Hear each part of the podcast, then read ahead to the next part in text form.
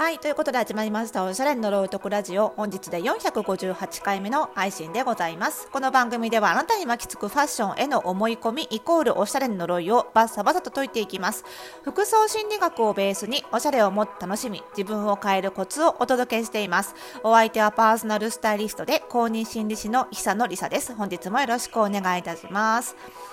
まあね、このラジオ、あの今、冒頭で工場で飲みましたように、まあ、ファッションの思い込みとか、まあ、服装心理学のこともお話しするんですけど、まあ、私自身がね、えーと、もうかれこれ2006年からですから10何年だ？16年ですか。あの起業して会社経営してるっていうこともあるので、まあ、そういったお話もねすることが多いんですけどその目線でねこのところちょっと気になったニュースがまあかなり話題になってますけどね。あの例のやつですよ。あの吉野家さんのねあの常務の方があの某大学で行われた社会人向けのねあのマーケティングの講座であの行った不適切発言ってやつ。あれ4月16日でしたっけ？にあってねもう翌日からすぐあのだいぶニュースになっていたのであの見てる方多いと思うんですけどもうね吉野家の方はあの解任されたりとか謝罪したりとかねいろいろまあ動きがあってそろそろ一段落なのかなっていう感じですけれどもね。あのまあそのね直接的な表現は私も口にもしたくないぐらい下品な発言なのでまあね、あの口にはしないです、あの検索、吉野家炎上とかって検索すれば出てくるから、ね、もし知らない方いらっしゃったら各自、各自あの直接的な、ね、表現は検索していただければと思うんですけど、まあ、要はそのその方がやったマーケティングの内容をその講座で参考にしていただくために話したということですよね。でまあ、地方からこの上京してきた若い女性がそのまだ上京したての時にね、例えば男性から高い食事をおごってもらったりとかするようになる前に牛丼の中毒にしてしまってでリピート客になってもらうって作戦だよみたいなね戦略だよみたいなことをお話しした。それを非常に下品な言葉で 表現されたっていうことなんですけどでこれに関して結構その世論とかニュースとかの論調だと、まあ、その表現がとにかく下品だとかねあとは女性蔑視だとかっていう論調で非難されてることが多いんですけど私ねちょっと違う観点でこの発言がすごい怖くて。でその表現が悪いとか女性蔑視とかっていう論点から批判すると結構その裏返しでそのマーケッターの方とかが擁護しているのもいくつか見かけてというのはどういう用語かっていう確かに表現は悪いけどでもマーケティングのこれって本質だよねみたいな。マーケティングの本質を講座の参加者の方に伝えたくってこういう発言しちゃったっていうことだよねって。だこの発言を否定しちゃうとマーケティング自体否定しちゃうことになるよねみたいな。そういう用語をされてるこうものも何個か見たんですよ。でも私そこが怖くてそこが一番ちょっとこの発言で怖かったところなんですよ実は。これがマーケティングじゃないですよねってことなんですよね。というのはそのマーケティングってじゃあどういう定義がされてるかっていうとウィキペディア見てみたんですけど読みますよ。企業などの組織が行うあらゆる活動のうち顧客が真に求めるサービスや商品を作りその情報を届け顧客がその価値を効果的に得られるようにするための概念全体がマーケティングだと書いてるんですよ。で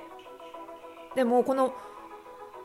その吉野家の常務元常務の方の発言がマーケティングの本質だって言ってる人ってその顧客が求める商品やサービスを作って届けることがマーケティングじゃなくって顧客が求めてないものも自分たちのマーケティング活動で求めるようにできちゃうよつまり自分たちのマーケティング活動で人間の心を完全に操作できてるって思ってんじゃないかなって思ってそこが一番怖かったんですよ私この発言の。だってしゃぶ漬けってそういうことじゃないですか？言っちゃった。言っちゃったけど。しゃぶ漬けってそういうことでしょ？そんなことマーケティングでできてると思ってたんだっていうところが一番怖かったんですよ私。過去マーケティングが人の心を完全に変えたことなんてあったかなって。私知ら知らないだけなのかなって思うぐらいそこがね一番怖かったんですよ。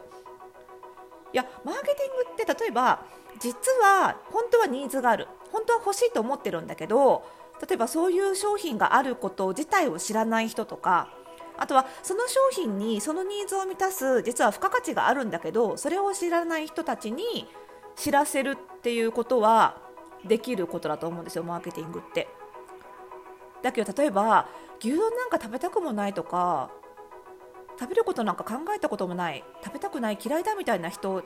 をに牛丼中毒させたことってあったっけ？それぐらい強い表現じゃないですか？しゃぶ漬けって。だって覚醒剤漬けって自分の理性は抗っていても脳が壊れて暴走しちゃってどんどん覚醒剤を求めちゃう求めるようになっちゃうっていう表現でしょ？そんな強い表現をするほどマーケティングって力があったっけって思うんですよね。でだからそういうそんなそこまでの人心掌握というか人心操作というか人の心の操作というかがたかだかマーケティングにできるわけがないのにそれをできていると思っているその万能感がその表現に現れててめちゃめちゃ怖かったんですよ私。そこが問題なんじゃないかって思うんですよね本当の。で言わせていただくと私ももともとは若い女性だったんですけど若い女性もともと牛丼食べたかったですよ。こんなに若い女性が牛丼屋さんに入る前から。私高校生忘れもしない。高校生の時え、ー、ともうかれこれ何年前考えたくないよ、えー、20年20年以上30年近く前だけど。さあその頃はまだあの中原智美さんがねあの女性が牛丼食べるっていうのを市民権獲得してくださったんですよ。そのちょい前で牛丼食べたかったんですよ。女性だって。若い女性だって。高校生のね裏若き女性だって。食べたくって。あの同じ同級生の男子は普通にあの学校帰り部活帰りに牛丼屋さん寄って食べてたわけですよ。だけど恥ずかしく食べられなかったんですよね。で食べたいねって言って。でもう今日こそは食べたいんだから食べようよって言ってグループで5人ぐらいで グループ組んで、まあそこのキャバ吉野家に行こうって言って恐る恐る5人だったら大丈夫なんですってバッて入ってもうみんなで食べれば怖くないみたいな感じで恥ずかしくないって言って入って食べて。っていうことがやっとできたぐらいで1人で入りたいなと思ったけど入れなかったんですよ。だからもともと食べたかったの。それを食べやすいようにしてくれたマーケティング戦略だったよねと思った思ってたんですよ。もともと全然食べたくもないのにマーケティングの力でフラフラフラフラって牛丼の方に引き寄せられて食べたわけじゃないですよ。あなたが牛丼漬けにしたから女性が食べるようになったわけじゃないんですよってことなんですよ。もともと食べたかったの。っていうことなんですよね。だから食べたい人がそこにいると。だから仕組みとしてね見せ方として食べ食べやすいように食べてもいいんだよってことを伝えたっていうことじゃなかったんだ。そう思ってなかったんだって。食べたい人がいるって気づいてなかったんだっていうのも怖いし自分が食べたくさせたって思ってたのも思ってたのも怖いし。何かっていうとこれって究極にお客さんバカにしてませんかってことなんですよね。人人間をバカにしてませんかって思ったんですよ。でなんか大きなああいう予算を動かしてマーケティングするとそういう発想になっちゃうのかなっていうのもちょっと怖くて。で私その、まあ、マーケティングなんていう大大大それたねそのテーマは掲げてないですけどそのフォースタイルパーソナルスタイリストスクールで集客については方法とかテクニックとかをお伝えしているしその一緒にねどういう感じで集客していくかっていうのを考えるカリキュラムを後半に卒業直前にね何回か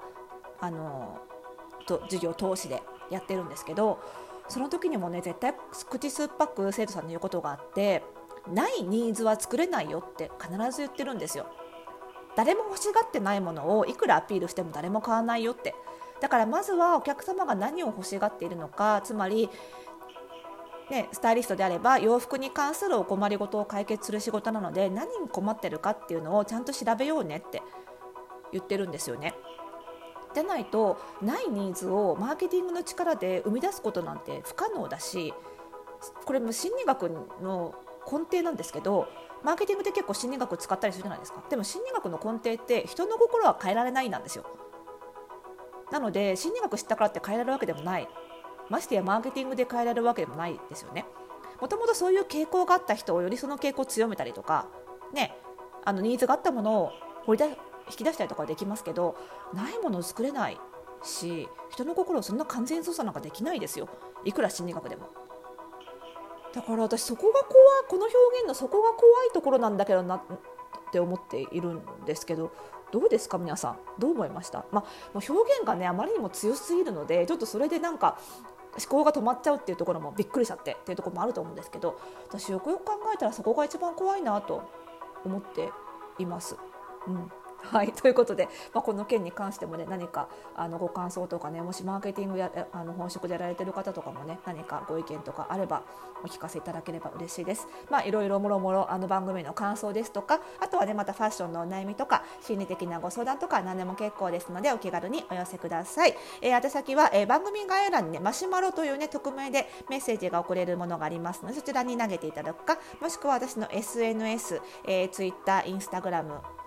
えーと、DM で送りいただいても大丈夫です。えー、そしてですねあの告知以前から告知してますが YouTube でね今度、えーと、コーデ添削みたいなことを始めようかなと思っていますので、えー、それをのえー、募集もまだまだ、えー、お待ちしております。えー、こちらも、えー、Twitter、Instagram の DM で、えー、コーディネートの写真とともにお悩みを、えー、記載してお送りいただけましたら、えー、新しい YouTube 企画の中で取り上げてどんな風に改善したら、えー、お悩みが解決できるかというのをね具体的にこれはねやっぱりポッドキャストではなかなかできない内容なのであのえーと、映像でお見せしながらビジュアルでお見せしながら解説するっていうねところをやっていきたいと思いますので、えー、ちょっとより詳しく、えー、コーディネートに関してねアドバイスが欲しいという方はぜひ、えー、こちらご活用いただけると嬉しいです。早速ね、あのいくつかご寄せいただいてますのでちょっと早い早いところあの YouTube で撮影したいなと思っております。はい。そしてこの番組の更新情報は各ポッドキャストサービスでは登録をすると、ラジオトークでフォローすると受け取ることができます。ぜひぜひ登録、フォローの方よろしくお願いいたします。それではまた次回の配信でお会いしましょう。おやすみなさい。